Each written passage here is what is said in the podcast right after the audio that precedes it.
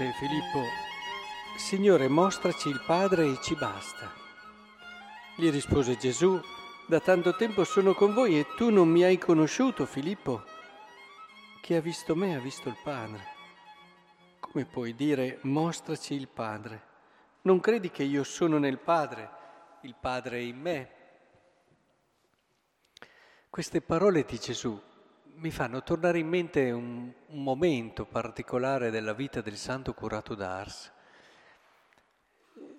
ormai era diventato famoso, pensate, era arrivato in un paesino sperduto, eppure eh, con la sua vita di preghiera, di unione con Dio, eh, uno dei pochi sacerdoti che ha raggiunto il matrimonio spirituale, che è il punto più elevato della unione mistica con Dio.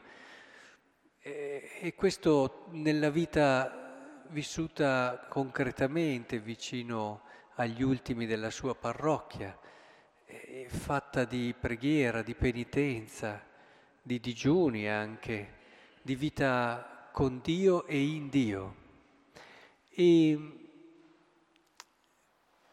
pian piano la sua fama si diffuse di grande confessore e da tutta Francia vennero a confessarsi, tanto che fecero anche delle linee di treno dedicate. Era tanta, tanta la gente che affluiva ad Ars che prima del curato d'Ars, insomma, non era poi così conosciuta. Ecco che in quelle varie giornate dove la gente si accalcava ci fu una persona che vide passare il curato d'Ars per andare a, a celebrare e, e disse, ho visto Dio in un uomo.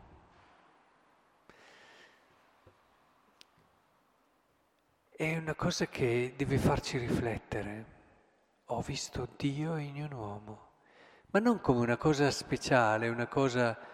ma questo è una possibilità di tutti noi. Il curato d'Ars, per quanto sia un santo straordinario, ci fa vedere qualcosa di Dio, ma non può certo farci vedere tutto Dio. A volte cerchiamo di capire com'è Dio e dobbiamo mettere insieme tutti i volti che conosciamo. Se ogni persona vivesse, se ogni persona vivesse secondo la chiamata profonda che ha, ognuno di noi è fatta d'immagine di Dio e ognuno di noi ha qualcosa da dire di Dio al mondo, ognuno di noi. Se davvero riuscissimo, come in un meraviglioso mosaico, avete presente, fatto di tanti tasselli, riusciremmo a cogliere qualcosa del mistero così bello, così affascinante, così vero di Dio. È vero che nel mosaico ci possono essere delle pietre un po' più grandi, anche importanti, pensate a un San Francesco, pensate a... ma tutte sono fondamentali, perché anche un tassellino piccolo, se non ci fosse, ci fa perdere qualcosa di Dio, del suo volto meraviglioso. Essere uniti a Lui, cercare di vivere fino in fondo la verità del nostro essere, ci porta davvero a dire Dio al mondo, a dire Dio al mondo. E io non so se voi, quando io mi accosto così alle persone, con questo desiderio di cogliere cos'hai da dirmi tu di Dio. È importante che lo facciamo. Cos'hai? Magari puoi averlo coperto sotto anche dei peccati, puoi averlo... Ma è importante non perdere questo sguardo che magari può risvegliare anche nell'altro questo desiderio. Provate a pensare a Gesù con Zaccheo. Zaccheo aveva da parlare di Dio, della generosità di Dio, dell'abbondanza di Dio, tanto che dopo lo dimostrerà, in quanto non restituirà solamente ciò che ha rubato, ma quattro volte tanto. Aveva quella chiamata lì, ma nessuno se n'era accorto, neanche lui. Eh, tutti lo vedevano gretto, lo vedevano e, e certo non vedevano Dio pensando a Zaccheo. Gesù invece ha saputo vedere, anche se lui l'aveva ben coperto, che cosa poteva dire di Dio Zaccheo. Ed è proprio perché c'è stato chi ha saputo vedere questo che Zaccheo ha preso coscienza di questa sua grande chiamata. Com'è bello e com'è importante che tra di noi ci aiutiamo con la fiducia e con lo sguardo di fede a scoprire che cosa abbiamo da dire di Dio al mondo, ognuno di noi ognuno di noi, non si senta nessuno escluso, sarebbe una bestemmia. E a volte per capirlo abbiamo bisogno dello sguardo di chi crede in noi, della fiducia, di uno che sa vedere al di là del nostro limite, al di là della nostra fragilità e debolezza. Per questo quando incontriamo una persona così ne siamo riconoscenti per tutta la vita, perché ci ha aiutato a scoprire non solo il nostro posto nel mondo e nel disegno di Dio, ma anche proprio chi siamo e la verità del nostro essere.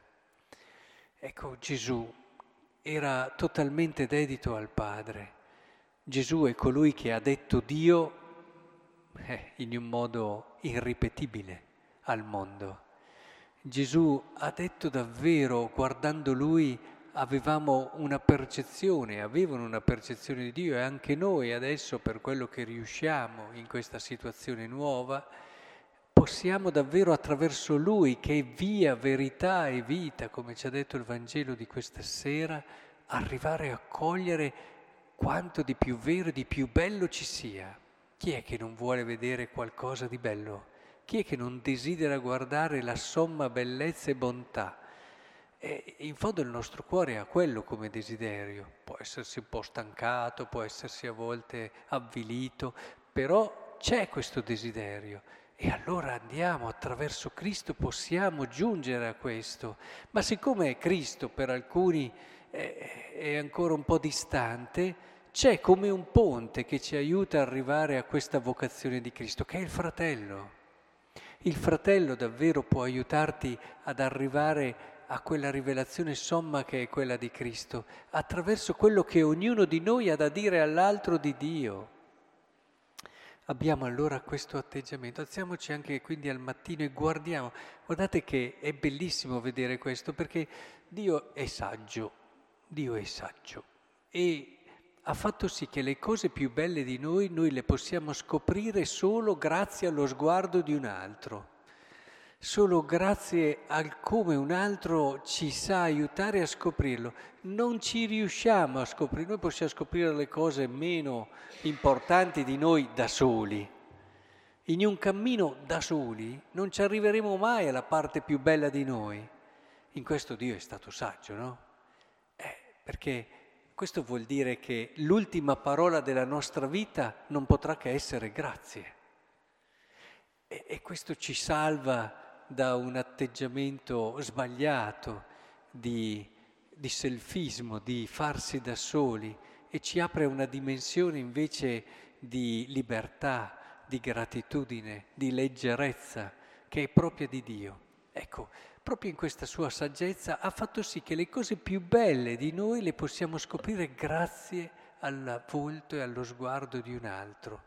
Ecco, sentiamola allora questa grande vocazione che abbiamo di aiutare le persone a scoprire sempre di più cosa hanno da dire di mo- dal mondo di Dio.